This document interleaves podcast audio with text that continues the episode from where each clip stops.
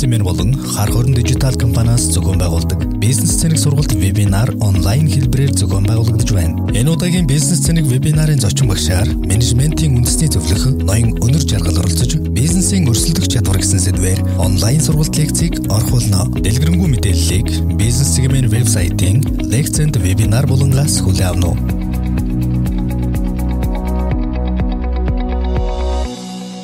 Businessman podcast. За сайн мэцхан сонсогчдоо Businessman podcast-ийн маань ээлжид нэгэн дугаар эхэлж байна. За та бүхэндээ энэ өдрийн мэндийг хүргэе. За энэ удаагийн подкастыг хамтран хөтлөхөөр, хамтран оролцохоор за мөн зочноор менежментийн үндэсний зөвлөх өнөр жаргалах хүрэлцээрсэн байна. Сайн байна уу? Аа сайн байна. За бид хоёр өнөөдөр сонсогч та бүхэндээ зориулаад таны бизнесийн өсөлтөх чадварын тухай ярилцахаар бэлтгэсэн. За тэгээд энэ дундаа бенчмаркинг гэдэг зарим бизнес эрхлэгчтэй сонсож байгаагүй нэг том яг зарим нь аль хэзээ мэдсэн мэддэг бах те энэ одоо зүйлийн тухай ярилцах чинь за тэгээ бенчмаркинг гэж юу вэ? За бизнесийн өсөлтөх чадвар яагаад чухал вэ? Ер нь өсөлтөх чадвар гэж юу хэлэх юм? За үүнд одоо өсөлтөхөд хэрэгтэй одоо төлөвлөд те байх хэвээр тэр одоо зэвсэг нь юу байх вэ гэдэг талаар ярилцахаар бэлтгэсэн байна. За тэгээ хамгийн ихний асуултаа яг энэ өрсөлдөх чадвар гэж юу юм бэ? Ер нь өрсөлдөөн гэдэг нь юу юм бэ? Яагаад бизнесийн байгууллагууд те ялангуяа хэрэгтэй юм бэ гэдгээс яриагаа эхлэе. За зөв. За тэгэхээр энэ удаагийн ярилцлагыг өрсөлдөх чадвар гэж юм сэдвэр зохион байгуулъя гэж төхөн өөрчлөн бэлтгэсэн байгаа тийм ээ. За энэ чиглэлээр бол одоо энэ нь бол цоо шин сэдв гэж би бол үзэхгүй байна л да.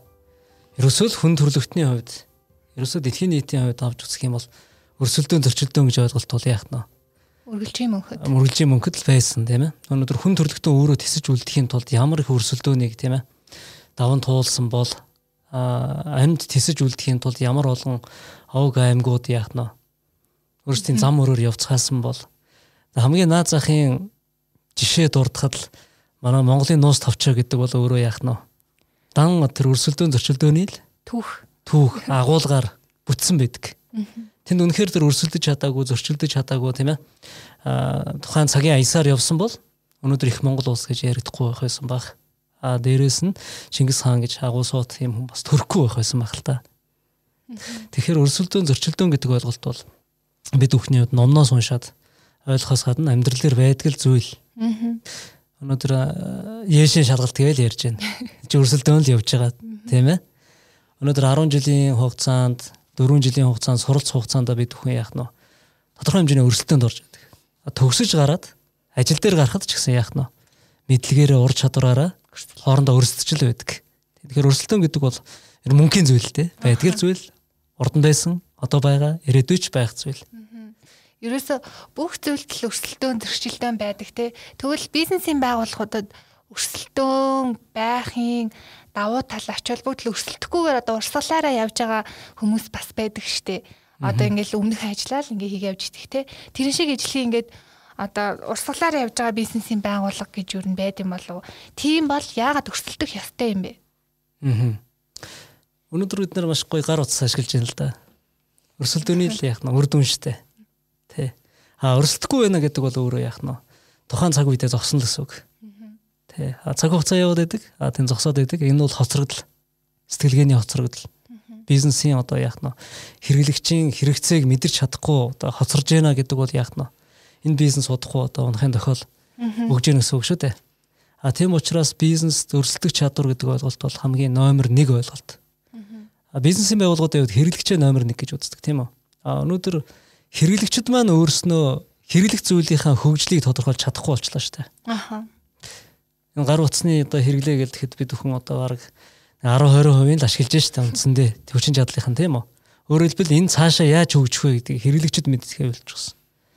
Аа хөгжлийн ямар чиг баримжаа байна вэ гэхээр өнөөдөр өрсөлдөөний чиг баримжаа байгаа. Өөр хоорондоо өрсөлдөх тийм ээ. Аа тэр өрсөлдөх одоо үйл ажиллагаа маань илүү арга зүйтэй болсон байна. Арга зүйгүүгээр одоо маш хурдтай үйлдвэрлээд байхад нь одоо яах нь өрсөлдөх чадвар бас биш болсон байна шүү дээ. Тий. Арга зүгээр. Арга зүй бол их чухал байна тийм ээ. Тэгвэл та ямар өрсөлдөөний арга хэрэглэдэг вэ? За миний хувьд э, одоо ер нь нэг 100 гаруй төсөл дээр ажилласан байна л гэж үздэг тийм үү? Аа бас мөн төдий хэмжээний байгууллагууд дээр зөвлөгөө өгж ажилласан байна. Ингээд тэр өрсөлдөх чадрын матрис гэж аргыг яах нь матрис гэж арга. Баян ашигладаг. За энэ өрсөлдөх чадрын матрис гэж ингээд ярихаар бол нөгөө бенчмаркинг гэдэг одоо сэдвээ маань гол ухтхуун арга зүй нөр орж ирж байгаа юм л да. Өнөөдөр талх үйлдвэрлээл ах уу талх маань зах зээлд өрсөлдөж үйлдвэрлэгдэх үү тийм ээ а өрсөлдөхийн тулд ямар одоо хүчин зүйлс төр тэр өрсөлдөөн оршин тогтнож байгаа. А тэр өрсөлдөөний хүчин зүйлс төр зүйлсийг одоо магадгүй 10 хүчин зүйлс төр одоо тухайн өрсөлдөө явуулж байна гэж үзэх юм бол аль нь хамгийн чухал өрсөлдөх үзүүлэлт вэ? Аль нь сул үзүүлэлттэй вэ? Ер нь энэ өрсөлдөөнөр одоо алийг нь дагаж дөөрэх хэвээр алинтай нэн тэнцэх хэвээр тийм ээ үзүүлэлт тус бүр дээр бодлого нь өөр байна л да. Тийм магадгүй одоо алийг давж ялах хэвээр тийм ээ тэр өрсөлдөөний тактика сонгоход хамгийн чухал гол хүчин зүйлс нь тэр өрсөлдөөний матриц гэж яригддаг юм байна. Матриц. Тий. За энэ өрсөлдөөний матрицаас бид бүхэн яг компани ч юм уу байгууллага яаж авч явах вэ гэдэг маш тодорхой дүр төрх нь илэрч гарч идэг. Нэгдүгürt, а хоёрдугаарт ямар бүтээгдэхүүнийг бид зах зээлд нийлүүлэхэд өрсөлдөх чадвартай байх вэ гэдэг ойлголт маань яг нь мөн одоо тодорхой болж идэг учраас энэ аргыг бол дандаа ашигладаг гэсэн үг. Баян ашигладаг. Та өөр дээрээ юу эсвэл зөвлөгөө өгж байгаа байгууллагуудтай энэ аргыг санал болгодог гэж юу? Өөр дээрээ хийгээд ягаад одоо ягаад болохгүй гэж. Тий. Жишээлбэл одоо тий зөвлөх үйлчилгээ одоо өөр дээрээ ч гэсэн одоо энэ өрсөлдөх чадрын матриц гэж юм байгуулад ингээд үзэх юм бол би яг энэ чиглэлээр одоо өрсөлдөөнөө илүү одоо яах нь хорслох хэрэгтэй юм байна. Өрсөлдөөнөө илүү одоо яах нь анхаарлыг анхаарлаа хандуулах хэрэгтэй байна гэж үзэж нэгдүгürt болно. А хоёрдугаарт бол саяны хэлсэн миний утга бол зөвлөгөө өгж байгаа байгууллагууд дээр голдоо ашигладаг гэсэн үг. За тэгвэл одоо саяны яг таны хэлсэн энэ өсөлтөх чадварын матриц дээр энэ дотроо одоо яг өнөөдөр ярих байгаа бенчмаркингийн арга арга зүй орох нь шүү дээ тий.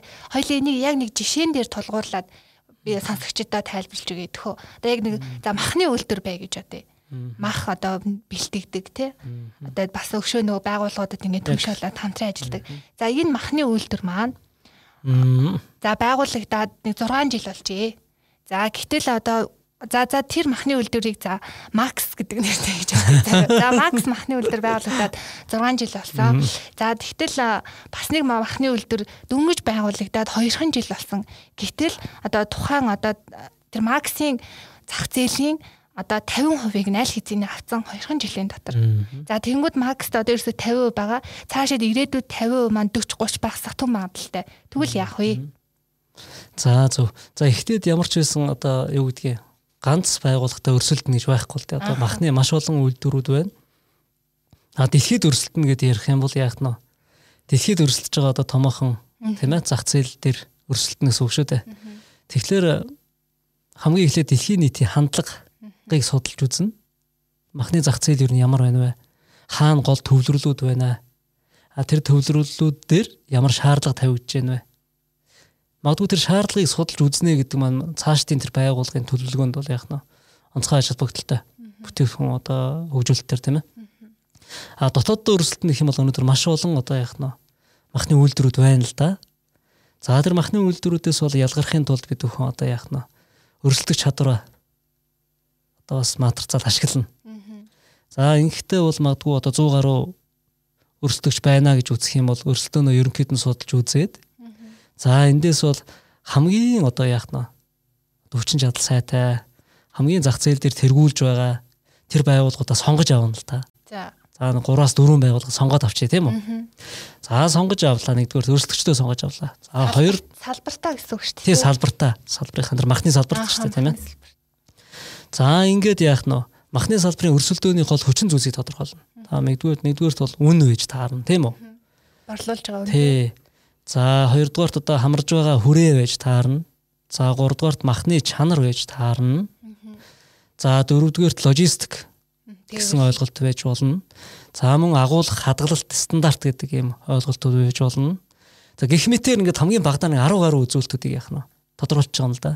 За ингээд нэгдүгээр өрсөлдөгчдөө яах нь гэхээр бид бүхэн одоо үнийн хувьд ямар байна вэ? Мэдээж үнэтэй байх юм бол бага оноо аавна. Хямдхан байх юм бол өндөр оноо аавна. Тэгээд оноо өгж эхлэх нь л дээ. Тий. За махны чанар стандарт хангасан байдал гэдэг юм бол ямар ямар стандартуудыг хангасан юм бэ? Тэ мэ? За энэ стандарт хангасан байдлаар нь бас оноо өгж болно. Одоо нэгдүгээр өрсөлдөгч бол яваад байна шүү дээ тийм ээ. Тий. За мөн логистикийн байдал тийм ээ өнөөдөр аа тээвэрлэлт тийм бодлого өнөөдөр яаж хэрэгжүүлж байгаа юм а хідэн газраас хідэн бүсээс тийм үү махан нийлүүлж татаж байгаа юм оноонууд тавина л да. За нэг дэх одоо өрсөлдөгчөр оноонуудаа тавилаа, хоёр дахь дээр тавилаа, гурав дахь дээр тавилаа. А гисэн чинь одоо магадгүй хоёр дахь өрсөлдөгч маань илүү бидний өрсөлдөгч юм байна гэдгийг нэгдүгürt тодорхойлж болж байгаа байхгүй юу? Тэр оноонуудаа нийлээ. Оноонуудынхаа нийлбэрийг өрсөлдөгч тус бүр дээр хамгийн өндөр оноо авсан яг нь өрсөлдөгчийг бид нар за энэнийхээ энэ байгууллагыг бид нар бол даган дуурайх тактик яг нь ашиглах ёстой юм байна. Дагаж дөөрөх ёстой байна. Яагаад гэвэл энэ оноогоор авч үзэх юм бол бүх хүчин зүйлсээр хамгийн давуу явж байгаа юм байна гэдгийг яг бид нар тодорхойлж чадлаа ихний хэлж тийм ээ. За дараа нь бид нар хүчин зүйл болгоно яах нь. Тус тусд нь нэмж үзнэ. За энэ арга дээр бол за ингээд одоо магадгүй тухайн зах зээлд одоо нийлбэрүүд ороод ирэхээр хүчин зүйлсийн нийлбэр нь орж ирээд хооронд нь харьцуулж үзнэ л дээ. За энд бид нар яг аль хүчин зүйлс дээр төлхөө анхаарлаа хандуулах хэрэгтэй юм байна үн дээр үү, чанар дээр үү, логистик дээр үү, тийм ээ? А эсвэл бэлтгэн нийлүүлэлт үү, аль эсвэл чанар стандарт үү гэх мэтэр тийм ээ? Аль нь илүү чухал юм? За тэгэхээр одоо магадгүй 10 гаруй хүчин зүйлсээр бид одоо үнэлгээ хийсэн гэж үзэх юм бол хамгийн өндөр үнэлгээтэй 3 зүйлийг яах нь тодорхойлж авдаг. Тий. За яг энэ гурыг л бид бүхэн яах нь одоо өөрсдийнхөө үйл ажиллагаанд анхаарах хэрэгтэй байна. Ингээд ирэхээр ерөнхийдөө тэр 3 хүчин зүйлсийг тухайн байгууллага бүтээгдэхүүндээ ч юм уу үйл ажиллагаанд анхаарад нэвтрүүлээд ирэх юм бол ерөөдөө зах зээлд энэ тэнцээд ороод ирдэг байхгүй юу? Аа. За нэг ийм байгууллага ороод ирлээ. За энэ зах зээл дээр бол танигдлаа, мэдэгдлээ, хүлэн шөргөлөө тийм үү? А гэтэл яг тэр 10 үзүүл тос бүр дээр бид нар хаана байх хэвээр юм бэ гэдэг одоо нөгөө гурван байгууллагатайгаа харьцуулалтаа хийгээд энэ 6 оноо авсан байна, 7 оноо авсан байна, 8 оноо авсан байна. Тэгвэл бид энд 9 байхаас арга алга гэх мэтэр нөгөө 10 одоо үзүүл тус бүр дээр яах нь үнэлгээнүүдээ одоо өөрсдийн байх ёстой үнэлгээнүүдэд тавиад ирэхээр энд жинхэнэ өрсөлдөх чадрын тухай ойлголт орж ирж байгаа байхгүй юу? Тий. За тэгвэл яг тэр гурав дахь хүчин зүйлсийг тодорхойлсон хүчин зүйлсийг хангаж чадсанаар ерөөсөө энэ зах зээл бид нар давмгаалах юм байна. Ялах юм байна гэдэг яах нь тактик тодорхойлогддог. Тэгэхээр эндээс юу харагдж байгаа юм бэ гэхээр бид хэнийг дагаж дөөрөх ёстой юм. Бид нар ямар тохиолдолд энд тэнцэх юм? Ямар тохиолдолд бидний зах зээл давж ялах вэ? гэдэг тэр тухайн байгууллагын бодлого маань тодорхойлчихж байгаа байхгүй юу. Гэхдээ энэ дэр болохоор цаг хугацаа хэрэгтэй. Юу гэдгийг за одоо технологи маргааш сайжруулж хийж гэх юм уу тийм ээ. Зах зээлээ нөгөөдөр ихэд хилчий гэдэг тийм ойлголт бол байхгүй. Тийм учраас илүү стратеги хэрэгтэй болдог. Тэгэхээр стратеги гэдэг ингээд ярихаар стратеги арга хэрэгслийн талаар ярьж эхэлж байгаа байхгүй юу. Яг энэ бүтээгдэхүүнийг яг ингэж бид нар зах зээлд гаргахад боломжит зах зээл нь юу юм, бодит зах зээл нь юу юм, зорилттой зах зээл нь юу юм. Тэгвэл бид нар ямар хүчин чадалтай ажиллах ёстой. Үнийн бодлого яаж тавих уу, тийм үү? Гэх мэтэр нөө стратеги арга хэрэгслүүдээ аваад ашиглаад эхэлдэг. Энд чинь л одоо ерөөсөө бенчмаркингийн арга. Энэ ерөөсөө бенчмаркингийн арга. Аха. За тэнгууд энэ дээрээс за эхлээд яг нөгөө өрсөлдөгч буюу даган дуурайх тэр номер 1 байгууллага оноо оноогоороо дүгнээд хамгийн их оноотэйг нь сонгочлаа тий. Зүгээр шууд одоо ингэж харж байгаа л за за тэр юу н манай салбарт аягуулаг яваад байгаа гэж бол таамаглах байх нь дээ. Яг ингээ оноогоор нь за тэгээ сонгочлоо. За тэгээ дараа нөгөө хүчин зүйлүүдэд тодорхойлоод за тэрнийхэн дагуу нөгөө тухайн өрсөлдөгчөө судална гэж дээ тий. Энд дээр нэг асуулт байна л да. Одоо жишээлбэл хадгалалт тээвэрлэлтийн стандартыг судлаа гэж одоо тий. Тэгвэл одоо яаж өрсөлдөгч байгуулгыг тэр нууд санааг нь олж мэдх юм бэ? Тэгэхээр одоо менежментийн шинэ хандлагын талаар яа шуурав гэж хүн бас бичсэн ном байдаг л да. Тий. Аа шинэ мэдлэгийн талаар. Тэгээ энэ дэр бол орчин үед дэлхийд дахина бенчмаркинг гэдэг арга бол нэлээд их сайн дэлгэрчээ. Тий. Гэхдээ энийг тагнуулын бодлого гэж бодох. Ийм шаардлага нэг талаас гарч байгаа. Нэг талаас ёс зүйтэй байх хэвээр ийм зөрчилдөөн үүсэж байгаа байхгүй юу? Тэгэхээр бид нар яаж ийнө гэхээр э, мэдээж одоо тагнуул тавиал э, нэг кинон дээр гардаг шиг тийм ээ. Бэшин машин хоороод цонх мохын онголгоол очоод хард мартын аваал тийм энэ бол ёс зүйтэй явдал биш. Тийм үү? А гэхдээ зах зээлийн судалгаа гэж өөрөө аргатай байдаг. Зах зээлийн судалгааны аргатай байдаг. Хэрэглэгчид яагаад энэ байгууллагыг сонгоод байгаа юм бэ? Стандартт нь болоод байна уу? А стандарт нь болоод байгаа бол энэ ямар стандарт? Одоо угаасаа аа сапагла бодол төр байж л идэх чинь тийм ээ ийм стандарт баримтлаа гэдэг. Аа дээрэс нь яаж яах вэ гэхээр галийн мэдээлэлч гэдэг юм уу тийм ээ. Галийн мэдээлэлээс бол бид бүхэн зах зээлийг тодорхойлж болно. За тэгвэл тэр байгууллагын одоо хүчин чадалтай уялдуулаад борлуулалтыг нь бид нар судалж болно. Аа хэрэглэгчдээс бас судалгаа авч болно. Тийм ээ. Туршилт бас хийж болно. Маш олон янзаар яг нь судалгааны арга зүй ашиглах нь өөрөө яг нь бенчмаркинг энэ тэр эрүүл үзэгдэл нь баггүй юу? А эрүүл биш үзэгдэл нь тэр ёс зүйгөө тагнуулын ажиллагаа. Шинэ одоо хүмүүсийн татаж авах тий ажиллаж байгаа хүмүүсийн шууд Одоо тийм явдал их байна шүү дээ Монголд тийм ээ. Ажиллаж байгаа хүмүүсийн нөгөө уруулах. Тий. Аа баг гадаа нэг машинтаа зогсож байгаа бол тийм ээ. Гарч ирсэн инженер техникийн ажилтнуудтай уулзалт муулзалт улаан сайн тийм явдал болж байна л гэдэг яригддаг шүү дээ тийм ээ. Тэгэхээр энэ бол бас нэг талын тийм ёс зүгүү харилцаа гэж болж болно бенчмаркингийн тийм зөв бус арга. А тэрний оронд одоо маш олон судалгааны арга зүй байгаа. Нэг судалгаа хийгээд дүгнэлт хийж болно. Гэхдээ хоёр дахь судалгаа хийгээд үзэхэд дүгнэлт зөрж болно. А гурав дахь одоо төрлийн судалгааг хийгээд үзэхээр яаж ийм вэ гэхээр аль нь зөв юм бэ гэдэг нь тодорхойлж эхэлнэ. Тий. А жишээлбэл миний хувьд бол одоо өрсөлдөөнийг тодорхойлоход хамгийн багадаа 10 орчим төрлийн арга зүй ашигладаг. Ямар ямар? Одоо энэ дэр swatch шинжилгээ гэдэг чинь л наазахын арга штэ тийм ээ. 5 хүчний загварч гэдэг юм уу тийм ээ. А энэ загваруудыг ашиглаад тэр 10 гаруй шинжилгээгээр яг оновчтой энэ бол яг зөв тоо тооцоол гарч ирлээ. Одоо орчин үед нэг SPS програм ашиглаж штэ тийм үү? За хамаарлын ямар уу, магадлалын ямар уу гэж бүх зүйлийг тодорхойлоод алдааны ямар уу гэж тодорхойлоо явуулж чинь тийм ээ. Тэгэхээр энэ маань болохоор ингээд аргачлуудыг ашиглаад байх тусам тэр байгуу цаад байгуулгын бодлого бол тодорхой болно. Бүтээгдэхүүнийг судалж турших тусам яах нь бүтээгдэхүүний талаар баримталж байгаа бодлого ч гэсэн бас тодорхой болно. Тодорхой болгоно.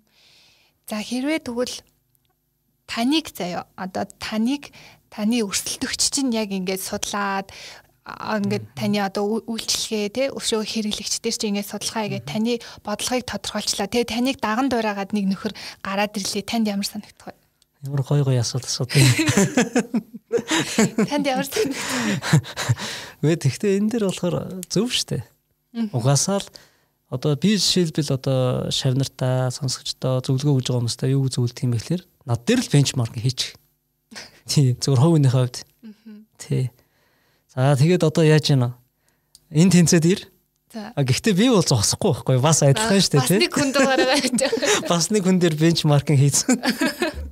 Яаж байгаа байхгүй. Гэхдээ нөгөө нэг яг ингээд олон удаа нэг үйлдэлийг олон удаа давтаад ирэхээр за би бенчмаркинг хийх гэж байна гэл нэг бичээл тий. Боловсруулах шаардлагагүй тэр нөгөө тархинд тодорхой хэмжээгээр системчлэж дадал болчихж байгаа. Тэгэхээр за энэ дээр нэг ийм алхам хийх хэрэгтэй байна. Бизнесийн мэнийхэн бол одоо яах нь дижитал хэлбэрээр орж ирж байна тий. А тэгвэл одоо орхосоор аргагүй болж дээ. Тэгээд нөгөө эртээдийн ярилцлаганаас хойш бас нөгөө Zoom програм дээр хоёр удаагийн сурвалт хийсэн тий вебинар тий амжилттай болоод тий явж байгаа групп нэгээд. Тийм тэгээд цаашдаа болохоор одоо нөгөө Zoom бас нэг сул тал бас бай. Харин тийм гэсэн. Тий сая нөгөө Америкаас манай нэг залуучууд яг тэр дэлхийн шилдэг менежментийн төлөөлөгчтэй зүүн уулзалт хийхгүй. Тэгсэн чинь нэг линк нээлттэй тавьсан юм байна. Оо тэгэхээр чи хин дуртай нараад. Тэгээд яасан уу гэсээр нэмэх 21 сайтынхаа орж ирээд бүр бодоо болгосон байхгүй. Бүр бүгд гайхаад орилдоод. Харин тийм зүүм хакертуулаад байгаа юм гэсэн. Тий, тийм бас сул тал илэрч гарсан.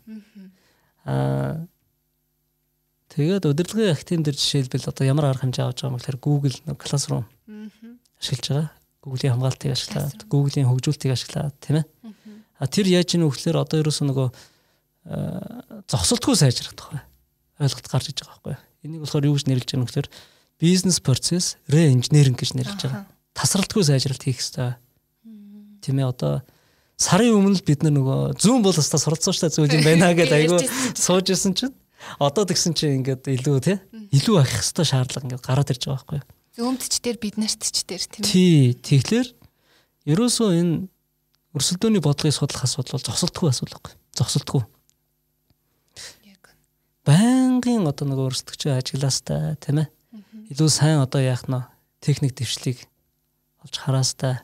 А ерөөсөө технологийн дэвшлиг төрүүлж ашигласан л байгууллагууд л одоо яаж юм зах зээлд манлайлж штэ ер нь. Одоо ээлж үйлчлийн салбар гэдэг чинь өнөөдөр заавал очих шаардлагагүй болгож байна штэ.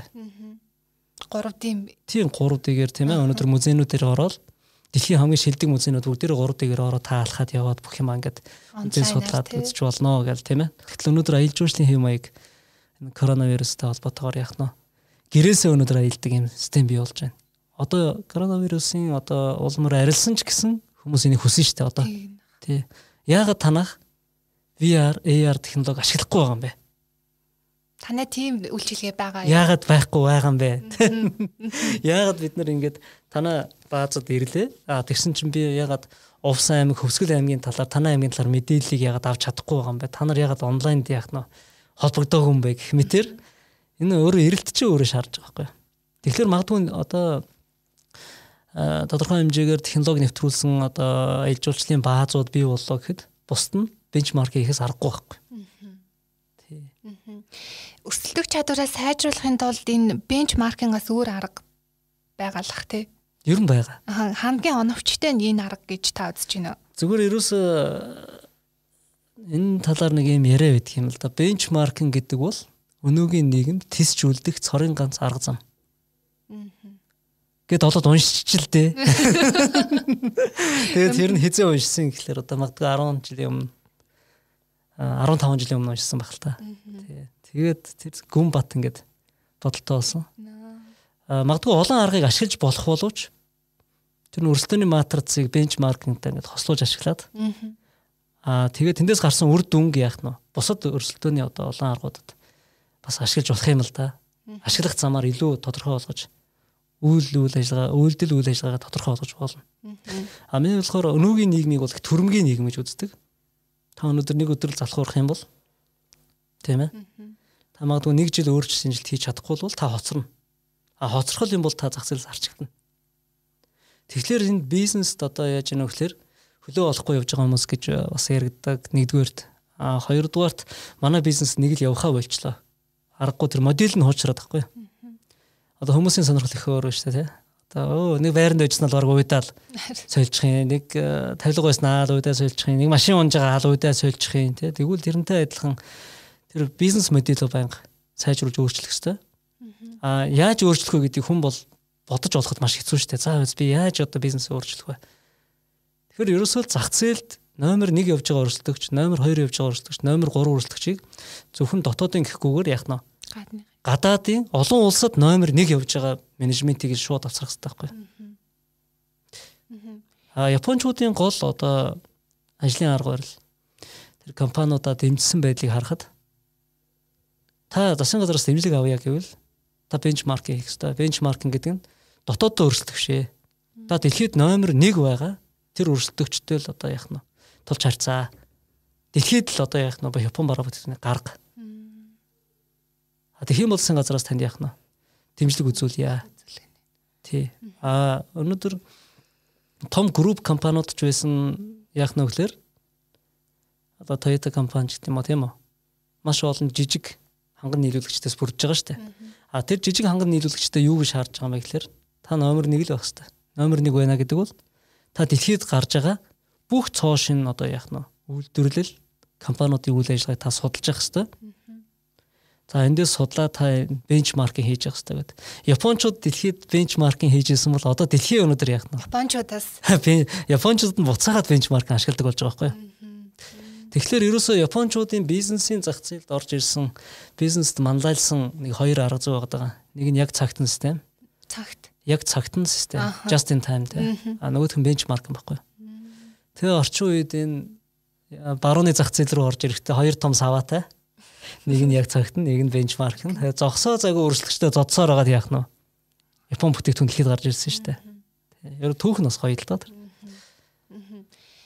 Таасаа хэллээ. За миний надтай ижилхэн нэг хүн ингээд надаас надаас одоо намайг судлаад те яг ингээд ижлэхэн даган дуурайвал миний хувьд бол зүгээр гэж бодсон шүү дээ. Сайн. Аа эсэргээрээ бодож байгаа хүн байж магадгүй. Тийм хүмүүст та хандаж хэлвэл юу гэж хэлэх вэ? Аа би одоо бүх юм нуух хэрэгтэй гэлөө. Одоо нуух боломж юу байхгүй шүү дээ. Одоо ингээл сургалт гээл тэгэхээр одоо ямар нуугаа суугаад л тань шүү дээ. Тийм ээ. Тэгэхээр чинь ярьж хэлж таарна, технологи ашиглаж таарна. Тэгээд энэ технологи одоо сөрөг нөлөө бас их байна л да. Жишээ нь одоо сургалт ингээл явхад бол цаана Одоо та гэсэн тэгж байгаа шүү дээ. Нэг хүн ID аваад орж иж байгаа шүү дээ, тий. А тэгтэл нэг хүний цаанд байгуулгаараа сууж байгаа ч юм тий. Магадгүй. А тэгэл тэрийг ээж өөр ингээл бичлэг хийж байгаа жишээтэй тий. А тэгэхээр бол зүгээр одоо магадгүй суралт хийдэг хүн бодоод үзээл та за би ерөөсө хэлэхгүй ярихгүй гэж суугаад ээж болох юм уу тийм ээ. За магадгүй би хинт ч юм а ярихгүй. Би л энийг мэдчихвэл болоод. Энэ өнөөдөр боломжгүй болсон зүйл байхгүй юу? Тий. Тэгэхээр та заажлагаа бол маргааш дахиад өссөн байх хэрэгтэй. Дахиад шин мэдээ. Тий. Тэгэхээр ерөөсөө яаж нөө пуужин ухсарж байгаа пуужин дээшээ нөгөө нэг дээшээ агаар мандлаас дээшээ гараад хөөрж штэ тий. Одоо үндсэн бол одоо яах нь эсвүүдээ хайж идэг. Тийм ээ шатхууныхаа самаавыг тэгээд дээшээ хөөрж идэг. Тэрнтэй адилхан мэдлэг бол ингээд тасралтгүй сайжрах хэрэгтэй болж байгаа байхгүй юу? Яг нь сургууль зөвлөх үйлчлэгээний байгууллагын хувьд бол одоо маргааш шин юм хэлэх хэрэгтэй гэдэг. А одоо бусад салбарынхны хувьд бол нэг олж авсан яг өөртөө тохирсон орчин үеийн менежментээ хадгалж авч үлдээд яг яг тэрийг хуучиртал нь буюу одоо нэг жилд ч юм уу те манлайлахыг хүсэж байгаа байгууллага. Бизнесийн нууц гэж тодорхой хэмжээгээр байлгүй л яах вэ? Тийм ээ. Тэгвэл одоо нэг 13 дугаар зууныхаа үеийн юм яриад байхаар бас болж өгөхгүй дээ одоо жижиг дунд үйлдвэрлэлийн хөгжүүлэх сангийн шийдвэр гаргах оронд ажиллаж байна те. За ингээд төслүүд орж ирж байна л да. Ямар ч өрсөлдөгчөө судалсан юм байхгүй. Ямар ч хөгжил дэвшил байхгүй. Дэлхийд ер нь энэ тухайн бизнес нь хаана яваг огт мэдэхгүй. Зүгээр л сүгээс хаагаад зарья. Сумын төвийнхөндөө зарья. Тэгээ тэр бумын зээл хэрэгтэй байна. Гэхдээ тэр тэр бумын зээл чинь одоо яах нь Яаж сумын төвийнхэнд цайнаас үз арсаар га тэр бумыг буцааж төлөх юм бэ? Тэр юм үнэмшилгүй байхгүй юу? А тэрний оронд сүү боловсруулж байгаа хүмүүс бол зайлшгүй л одоо яах нь а дэлхийд ер нь яг сүүгээр хүмүүс юу хийж байна вэ? А дэлхийд ямар бүтээгдэхүүнүүд хамгийн их сүүн бүтээгдэхүүн борлуулалтаа байна вэ тийм ээ? Тэр зүйлийг судлах хэрэгтэй байхгүй юу? Өөрөөр хэлбэл одоо бусдын санаан дээр бусдыг л судалж явах хэрэгтэй дандаа. Ажиллаа л гэсэн үг байна шүү дээ тий. Номер 1 бяцлаг хийгээд байгаа бол номер 1 бяцлагаас илүүтэй урд нь гарах бяцлагыг яаж хийж болох вэ? Монголыг яаж сурталчлаа? Тэр бяцлагыг дэлхийн номер 1-тэй харьцуулахад юугийн сайжруулчвал илүү сайжирч байгаа. Тэгэхээр өрсөлдөх чадвар гэдээ ярих юм бол ерөөсөө одоо бол Монголдо өрсөлдөд бол болцсон. Одоо яагаад гэвэл энэ 3 сая хүнтэй энэ жижигхэн зах зээл дээр хоорондоо өрсөлдөд одоо огт нэмэргүй бие бинийгээ татаж унахаас цаашгүй болцсон. Дотроо өрсөлдөд.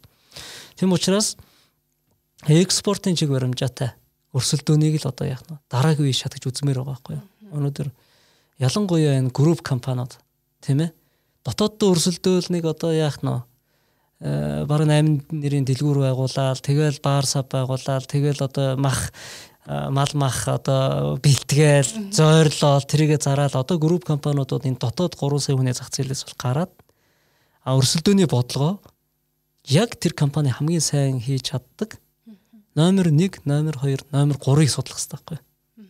Тэндээс одоо нөгөө авах юмч би, хаях юмч би гэхдээ яах нь мэдээж одоо юу гэдгийг тодорхой нэг зүйлийг хүмүүс хүрчгсэн байгаа бол бүтээгдэхүүнийг одоо яг тодорхой хөгжлийн түвшинд хүргэсэн байгаа бол энд юугийн сайжруулахад л илүү одоо хөгжих вэ гэдэг бүтээгдэхүүн хөгжүүлэлтэд илүү анхаармаар байгаа байхгүй юу. Тэгэхээр өрсөлдөөний бодлогыг бол японочдод адилхан яаж яана дотоод хин яаж хийх нь огт одоо пад байхгүй. А дэлхийд номер 1 нь хийм бэ гэдгийг л судлах хэрэгтэй гэдэгт Япон менежментийн арга зүгэл яах нь ашлах хэрэгтэй гэж үзэж байгаа шүү дээ ер нь. Одоо энэ нөгөө нэг гарааны бизнесүүдийн өнгөрсөн онд гарааны бизнесүүдийн нэг цугларалт болоход яг шинээр төрж байгаа бизнесийн захирлууд гэдэг чинь одоо шинэ бизнес эрхлэгчнэр ингэж хэлж байгаа байхгүй юу.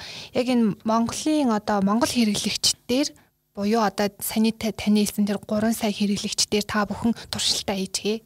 Туршилт чинь болж ивэл дэлхий рүү гараа гэж хэлж байгаа байхгүй юу. Тэнгүүт яг та бас сая энэ санааг бараг л ойролцоо хэллээ. Тэгээ одоо Монгол бол болчихсон айл болох олон улс руу гарах хэрэгтэй гэд. За. За тэнгүүд дараагийн нэг хэсэг рүү оръё. Та түрүүнд бас ярианыхаа дундор хэлжсэн эн чинь бол тасралтгүй сайжруулалт та. Тасралтгүй сайжруулалт гэдгийг та илүү тодруулж хэлэх юм бол одоо жишээлбэл би одоо нэг удаа өрсөлдөгч нэг 2 номер 1 2 3-аас судлаад одоо хүчин зүйлээ тодорхойлоод тэднээс авах хэрэгтэй юм авчлаа. Ингээд ингээд би болцсон уу? А эсвэл дахиад нэг жилийн дараа ч юм уу дахиад өрсөлдөгчөөд оноог нь тавиад эхний 3-аа шалгаруулад тэднийг даган дур авах уу? Аа. За зөв тэгэхээр байгуулгын урт хугацааны бодлого гэж байна, дунд хугацааны бодлого гэж байна, богино хугацааны бодлого гэж байна. А бизнес эрхлэгчдийн хувьд болохоор хамгийн гол нь ядаж энэ төлөвлөгөөнүүдийнхаа ялгааг сайн мэддэг болчмоор байхгүй юу? Төсөл бизнес төлөвлөгөө хоёрынхаа ялгааг ойлгохгүй хүмүүс их байна. Тийм ээ? Аа маркетингийн төлөвлөгөө одоо хөгжлийн хөтөлбөрөөс илүү маркетингийн төлөвлөгөө илүү гэж андуурдаг хүмүүс байна. Тийм ээ? За стратеги гээд одоо тодорхой зөвлөгөө явж байгаа юм байгууллагууд байна. Тэгэхээр тэр стратегийн бодлого гэдэг маань болохоор бид нар ямар ч байсан хаана өрөх юм бэ гэдгийг нөхцөл байдлаа бүрэн тодорхойлоод нөхцөл байдал гэдэг маань зөвхөн өрсөлдөөнийг судлаад амжилтанд хүрнэ гэж би бол хэлж чадахгүй л дээ. А тэр өрсөлдөөн гэдэг бол зүгээр зөвхөн миний судалдаг яг бизнесийн байгууллагыг таних тулд нэг 16 төрлийн талаас нь олж хардаг байхгүй юу? 16 16 талаас нь өнцгөөс нь тий. А өрсөлдөгч бол нэг л өнцгөн байхгүй? Тий. Тэгэхээр зөвхөн өрсөлдөгчийг хараад ингээл одоо ятаа эдэр ингэчлээ одоо дараагийнх нь эдэр ингэчлээ за одоо ахиад өөрчлөгдөхгүй бол болохоо байлаа гэх тийм бас одоо яах нь байж болохгүй штэ. Тэгэхээр ямар ч байсан тэр бизнесийн хувьд хаана хүрэх юм бэ гэдгийг чихэр улс төрийн хувьд бол нэлээд сайн олж харах хэрэгтэй. Монгол улс гэдэг чинь бас өөрийн өрсөлдөх чадвартай. Өрсөлдөх чадрын индекстэй хаа байсан 100 хэд рүү ороод явчихсан тий. Сүүл машигдсан ингээ явж штэ. Тэгэхээр тэр Монгол улс өрсөлдөх чадвартай болохын тулд бид юуг яаж хийх юм бэ гэдэг бодлого тодорхойлсон байгаа. 2050 гэдээ одоо яриад байгаа шиг байна. 2030 гээл яриад байгаа шиг байна. Хөгжлийн бодол. Тий. Засгийн газрууд бас тодорхой хэмжээний бодлогоор салбарын бодлогууд тий. Тэгэхээр тэр бодлогууд Монгол улс өөрөө өрсөлдөх чадвараа сайжруулахын тулд хаашаа явах гэдэг юм бэ гэдгийг судлах хэрэгтэй байхгүй. Аа тэгээд за тэгвэл би яг энэ чиглэл рүү явхад Монгол улс өрсөлдөх чадвараа сайжруулахын тулд дэмжлэг үзүүлэх гэдэг юм байна. Татвар татаас хөнгөлөлт тийм үү? А дээрэс нь одоо дэмжлэг тийм ээ? Бодлогын дэмжлэг. Тэгэхээр тэр нөгөө өрсөлдөгчдөө өрсөлдөө ганцаараа тэр хээр талд ингээд хинч мэдхгүй байхад өрсөлдөөд яваад байхаасаа илүү те? Манай улс ийшээ явнаа энэ өрсөлдөөнийг дэмжнээл гэж үзэж байгаа бол тэр чиглэлийн одоо яах нь чиглэл рүү стратеги боловсруулах хэрэгтэй байхгүй юу одоо энэ Эрдэнэ сайд яриад байгаа шүү те намууд энэ 2050 та уялдуулаад хөтөлбөрөөр гаргаад ирээч гэдэг. Тий. Одоо яриа хадуурч гал юм. Гэхдээ яах вэ? Ерөнхийдөө нөгөө энэ 2050 дотор чинь урт хугацааны бодлого дотор нэг тал руу нь болохоор ингээд эдийн засгаа хөгжүүлээ. Аж үйлдвэрчлэлтийг дэмжиж гэдэг зүйл маш их дурдгдсан байдаг. А нөгөө тал руугаа нийгэм эрүүл мэнд боловсрал илүү анхаарья. Нийгмийнхаа салбарт илүү анхаарья гэдэг хоёр бодлого байгаа байхгүй юу? А тэгэхээр энэ намууд маань нийгэм рүү чиглэсэн бол нийгмийнхаа л бодлогыг байр. А эдийн засгийн руу чиглэсэн бол эдийн засгийн бодлогыг байр гэдэг одоо яах нь магадгүй ард түмэн бол ингээд эдийн засаг эдийн засаг гэж гүйцээр ядарсан бол нийгмийг л сонгоно. А амарч дуусаад эдийн засгийг л сонгодог. Тэгэхээр энэ дээр бол яаж гэхээр манай улс өөрөө нийгмийн чиглэлийн өрсөлдөх чадвараа сайжруулах гэдэг юм уу эдийн засгийн чиглэлийн өрсөлдөх чадвараа сайжруулах гэдэг юм уу намуудын л өөрсдийн сонголт. А иргэд өнөөдөр эдийн засгийн руу явмаар байгаа мó нийгэм рүү явмаар байгаа мó гэдгийг бол иргэд л сонгодог. Тий. А тэгэхээр тэр чиг баримжааг барьж яах нь бас тэр өрсөлдөөнөө тодорхойлох хэрэгтэй байхгүй юу? Стратеги тодорхойлох. Хэрэгтэй. Нэгдүгээрт хоёрдугаарт бол тэр хүн ам зүй нийгэм соёлын хувьд хаашаа хөгжил яваад байна уу? Гуравдугаарт олон улсын туршлага, дөрөвдүгээрт одоо яах нь технологийн хөгжил гээд маш олон зүйлийг уялдуулж хагаад тэгээд өрсөлдөөнийхөө стратеги гарч ирнэ гэхээс яг одоо ингээд судлаад үзсэн чинь э, дэлхийн технологийн хувьд энд ирсэн юм байна. Тэгвэл ерөөсөө бид нар тэнд хүрээ. Гэт Монголд одоо жишээлбэл Италийн тоноод хөрөмжийг авцраал энд сайхан ухсраал тэгэл үйлдвэрлэл явсан чинь дампуурч байгаа байхгүй. Яасан бэ гэсэн чинь нөгөө хүн ам зүй нийгэм соёл технологийн одоо Монголд нийцэх байдал тийм үү? Олон улсын төвшин энд одоо тэр технологи шингээх байдал гэдэг тэр маш олон хүчин зүйлсүүдийг тал талаас нь судалж ийж оновчтой шийдвэр гаргахгүй болохгүй байхгүй. Судалгаа хийх хэрэгтэй. Тий. За гэхдээ бол мэдээж одоо би түрүү хэлсэн өрсөлдөөн бол одоо яах нь хамгийн гол амьд үлдэл одоо арга хэрэгсэл болсон байгаа шүү дээ. Өрсөлдөөн төрүүлэхийн тулд л гэж явж байгаа шүү дээ тийм. За тэнгууд саяхан нөгөө нэг танхим тэгээ бизнесийн зөвлөл нар судалгаа хийсэн шүү дээ тий. Тэн дээр болохоор нөгөө бизнесийн байгууллагуудаас бизнесээ одоо өсөлтөөнд төрүүлэхийн тулд те бизнесээ илүү тасралтгүй хөгжүүлэхийн тулд доктортой авч явахын тулд зайлшгүй хийх ёстой арга хэмжээнүүд юу вэ гэсэн чи дандаа засгийн газар төрөөс хэрэгжүүлэх арга хэмжээнүүдийг хэлсэн байлээ л те. Төрийн үйлчлэгийг боловсронгоо олгох хуультай холбоотой татвар хууль эрх зүйн орчин дэд бүтэц инээдрэгээд за тэгвэл одоо бизнесийн байгууллагуудын удирдлагууд маань те зөвхөн ингээд төр хэрэглэгчэд ингээд засгийн газар гэхгүйгээр өөрсдөө одоо дотроосоо яаж одоо бизнесээ тасралтгүй явуулах уу? Яаж өрсөлдөх чадвараа сайжруулах ёстой вэ? Та сая нэг хэллээ те. Урт хугацааны бодлого дээрээ чиглүүлээ гэд тэрийг та илүү одоо задлж хэлвэл. Ер нь энэ хууль эрх зүй улс төртэй уялдаагүй бизнес, эрх зүйтэй уялдаагүй бизнес гэж байхгүй л те. Хамгийн гол тулгуур гурван ойлголт нь улс төр эрх зүй эдийн засаг гур байхгүй юу? Тэгэхээр эдийн засаг өнөөдөр хямраад байхад илүү үйл ажиллагаагаа уялдуулад хөгжөөд идэг байгууллагууд бас байж л байгаа шүү дээ. Ягаад гэвэл энэ орчинтойгоо зохицох чадвар байхгүй юу?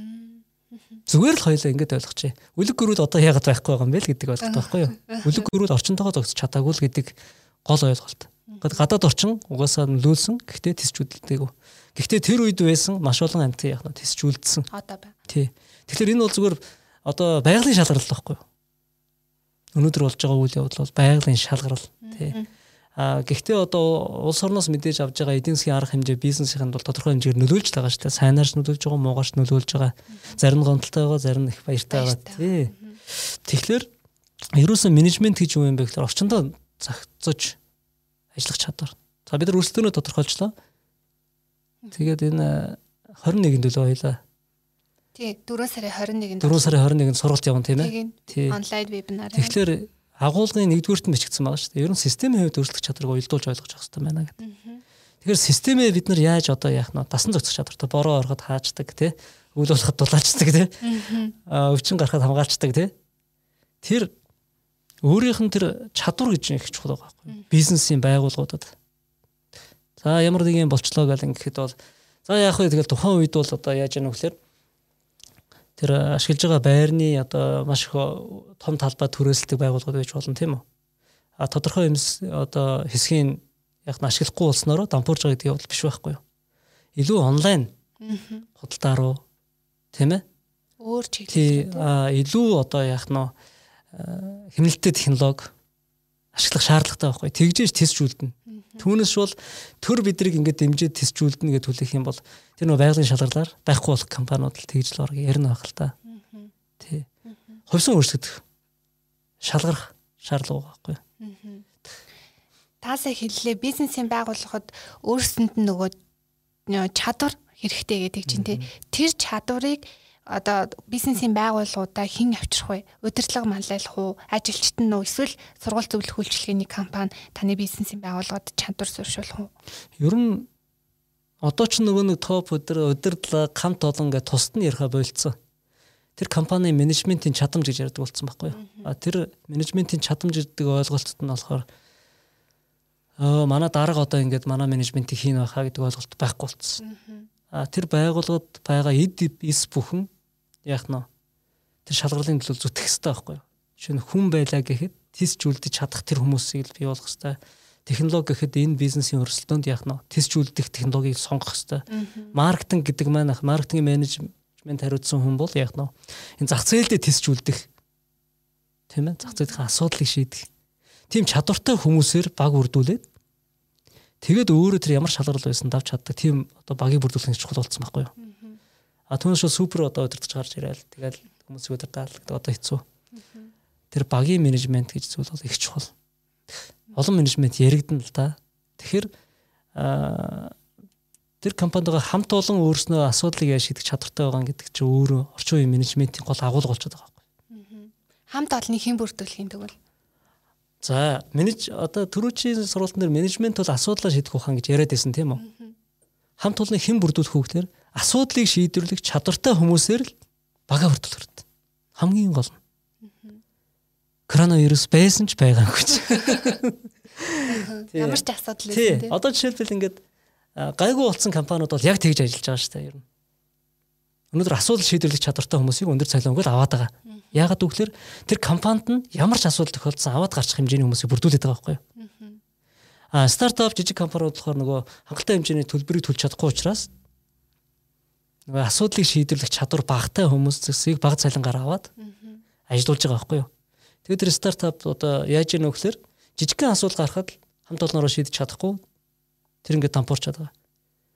Тэгэхээр нөгөө Стив Джобс, Жак Ма тий Элон Маскын ингээд түүхүүдийг судлахаар дандаа номер 1 асуудлыг шийддэг хүмүүсээр бага хөрдүүлдэг байгаа байхгүй. Өөрснөө бол одоо чадахгүй байсан ч гэсэн чаддаг хүмүүсээр нь аль хэдийн одоо Tesla тий концепц гаргацсан үнийг татчих жишээ нэ. Аль хэдийн сансарын хөлгийг одоо бий болгодог тэр хүнийг багтаа татчих жишээ нэ. Тэгэхээр тэр номер 1-үүдээр баг бүрдүүлдэг энэ одоо жишээлбэл зарчим бол өөрөө аяг чухал. Өнөөдөр одоо хамгийн чадвартай хүмүүст бол 10 сая 20 сая цалин өгж штэ. 5 саяын цалин өгж штэ тий. Тэр яаж ийм вөхлөр асуудлыг шийддэг хүмүүс л бүрдүүлж одоо бий болгосон байгууллагынхаа асуудлыг шийдэх боломжтой илүү өрсөлдөх чадвартай болоод байгаа байхгүй юу. А тэгээд дэлхийд бол нэг стартапууд томоохон хэмжээний яах нь ихэнх хэмжээний цалин амлж чадахгүй байгаа штэ. Стартап болгон тийм ээ. А тийм учраас нөгөө хөрөнгө оруулалтын хэлбэр өөр байгаа байхгүй юу. Тий. Та манад хувь эзэмшээч. Тийм ээ Shark Tank дээр ороод ярьж байгаа үстэй тий. Тэгтэн хувь гэл. За одоо яг вэ бид нар бол яг үннийг хэлэхэд мөнгө авах нь бол гол бишээ. А Shark Tank-уудтай хамтарч ажиллах нь их чухал байна. Ягаад гэвэл энд мэдлэг тийм ээ чадвар тууршлага зах зээл хамт орж ирэх гээд байгаа байхгүй. Тэгэхээр тэр өрсөлдөх чадвараа нэмэгдүүлэх гээд байна шүү дээ. Тийм байна. Тий.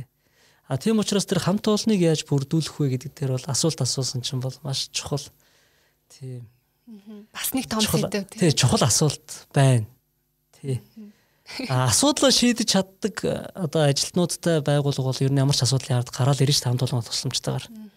Тэгэхгүй захирал бүгдийг мэднэ гэл. Тэгээ захирлагаа харсан 20 30 хүн одоо захирлаа хараад энэ одоо яах юм болоо. Тий. Энэ одоо асуудлаа яаж шийдэх нүг үзэгч юм уу хаашаа тий. Бараг дараагийнхаа ажлыг олох гэсэн энэ төр явж ивэл тэр ямар өрсөлдөх чадвар ямар одоо асуудал бэрхшээлийг даван туулах өнөөгийнх шиг ийм нөхцөлийг даван туулах тухайлбал байхгүй шүү дээ тийм ээ. Өрсөлдөх чадвар байтугай юм болох нь шүү дээ. Гэхдээ яг зүгээр энэ дээр юу бас чухал да. Бүтэц зохион байгуулалтыг яаж зурах вэ? Хэний хаан таймлах уу гэдэг. Тий, энгийн бүтцээр байгуулгыг удирдах уу, чиг үргийн бүтцээр удирдах уу, салбарласнаар удирдах уу, матрасаар удирдах уу, тий. Төсөл суурьснаар удирдах уу. Хичнээн чадвартай хүмүүс байсан ч гэсэн зохион байгуулалтын буруу бол бас явж өгөхгүй байхгүй юу? За ингээд өсөлтөх чадвар ярихад ингээ маш олон задраад явж штэ дотроо эхлээд за өсөлтөгчөө олж тогтооно гэдэг чинь л өөрөө айгүй том ажил болчихж байгаа байхгүй юу? тэднийг судална, оноо тавина. Та ганцаараа хийгээд бол хизээж за барахын үед барна гэхдээ их хугацаа л шаарддаг байх те. Гэтэл та ингээд тэрэнд судалгаанд их хугацаа зарцуулж яхад нөгөө хэд чинь дахиад нөгөө топ 1 2 3 чийлжлэгтэл өөр компаниуд ороод ирнэ штэ. Тийм учраас энд одоо зөвхөн бизнесийн удирдлага хүн хүнээс гадна яг тэр саяны таны хэлсэн дээр асуудлыг шийдэх чадвартай хүн байгууллагад ажиллаж байгаа бол тэр ч бас яг таны энэ яриг сонсох хэрэгтэй юм байна Тийм шүү дээ. гэж би бодлоо. Тэгээд маш их асуултууд гарч ирсэн бах манай сонсогчдод. Тэгээд тэдгээр асуултуудад хариулт авах эсвэл 4 сарын 21-нд буюу 21-нд те 2 дахь өдөр онлайн онлайн сургалтыг өнөр жаргал багш маань яг энэ сэдвийн дагуу ярина. Тэгээд хамгийн одоо нэг давуу талтай нь юу вэ гэхээр таны асуултанд хариулах бүрэн боломжтой тийм ээ онлайн учраас яг асуултууд нь гараад ирэнгүүт хариулждаг. Танхимын сургалт чинь заримдаа асуултаа хариулт авах боломжгүй байдаг шүү дээ тий. За тэгээд яг нөхцөлтөг чадварын тухай захас тухаас нь ярьж өгсөн танд маш их баярлалаа. Цаашаа бол ингээ маш том том юмнууд агуулгах юм байна. Тэгээд онлайн сургалтаараа та яг энэ том том сэдвүүдэд задлж тайлбарлах уу? Ер нь бол нэг цагийн хугацаанд бүх зүйлийг ярихад бол хэцүү тийм ээ. Тийм учраас нөгөө гол анхаарах the point тэ цэгүүдийг. За яг энэ энэ дээр л та нар анхаарч гээд бас ноу хав штэ тий ноу хав задлах нь дээ бас тий Тэгээ өнөөдөр бас ам халаал ярьчих гад байсан. Тэгээд ярьчих гад байсан тэр юм а 21-нд яриа та тий хэдэн цаг өслөө тэр орой 7 орой 7 бас тий аа зөв боломжтой шүү дээ юм тий тий. Бас орой яг хүмүүс завтай болчихно. Тий. За за өнөр жамгалагчтай маш их баярлаа тэгээд би бас тэр онлайн сургалтанд нь хамрагдана би бизнесийн байгууллага 30 гисэн надад маш сонирхолтой санагдчихэв аа за баярлалаа. За баярлалаа. Дижитал эрхний бизнес эрхлэгч энтерпренерүүдэд зориулсан бизнесмен подкаст